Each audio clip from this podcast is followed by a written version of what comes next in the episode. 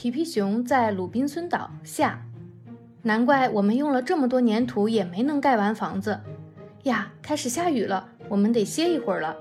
快进来，我们至少还有个避雨的地方。皮皮，你煎饼吃多了，长得太胖了。我们两个进不去那扇小门，现在这样也不错嘛。啊，房子建的并不是很牢固。是的，粘土似乎根本承受不住雨水的冲刷。看看我们的朋友，已经分不清他们谁是谁了。这场雨下得真好，不然我们还得洗澡呢。我们得赶紧建座新房子，这次要建一座更结实的。朋友们，不需要走，我带你们看个东西。这是鲁滨孙的房子，如果你们愿意，可以马上搬进来住。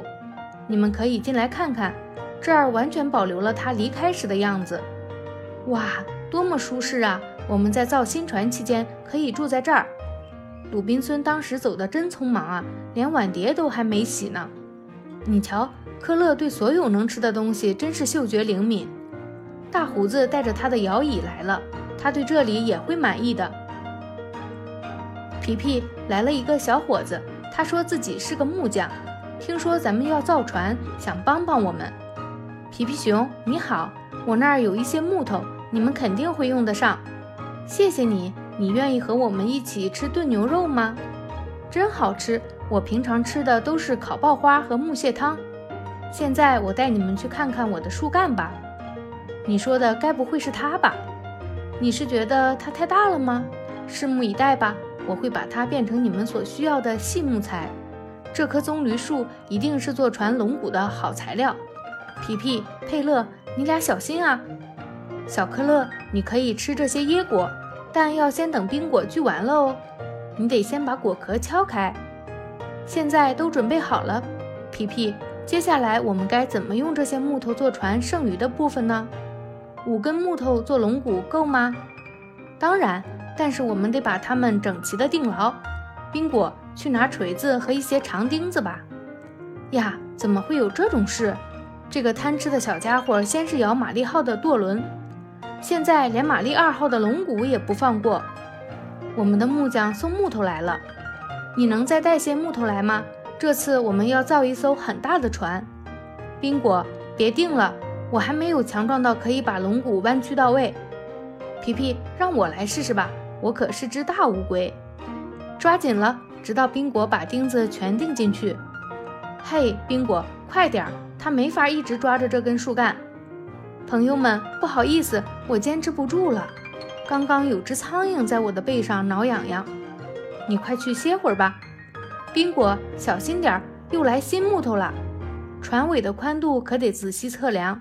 冰果，你量这一半，我量那一半，可别把手合上哦。冰果，你瞧。我们用这个方法就不需要尺子了，船尾就这样搭好了。我已经迫不及待地想看新船下水航行了，不过现在得先把它翻过来，再钉上船板。皮皮，你还是让我来做吧。现在你只剩九根没有受伤的手指了，我可只有一捆绷带啊！加油！希望木匠一会儿能再带来一些木头，送货真及时。哎呦！下次送来木头时，能不能提前告诉我一声？大胡子，你来锯木头吧，这是你的强项。皮皮，我在这儿，我找到了你们原来那艘船的螺旋桨，汽油也有了，满满七桶呢。七桶？我怎么数了只有六桶？第七桶在这儿呢。宾果，你看到我们未来的烟囱了吗？干得真带劲儿！你看上去真轻松，我们可抬不动。我好奇怎么把木头变成烟囱呢？就等着瞧吧，宾果会把树干完全凿空的。咱们去看看大胡子那边的进度吧。看上去已经像艘真正的船了。玛丽二号不负众望。哇，宾果真是干劲儿十足。奇怪，宾果应该早就到这底下了。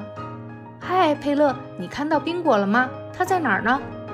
宾果，别干了。再这么挖下去，你可能就要跑到别的国家去了。嘿，宾果，烟囱已经完成了，快上来吧！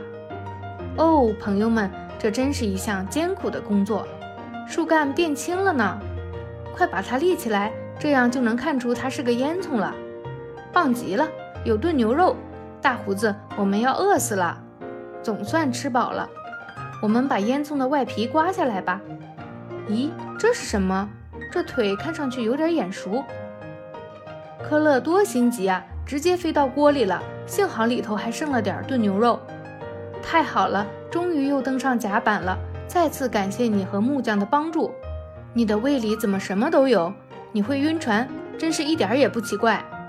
我们会再回来看你们的，请照顾好我们的小馋鬼。好了，今天就跟大家分享到这里，请大家期待皮皮熊做客恐龙家园。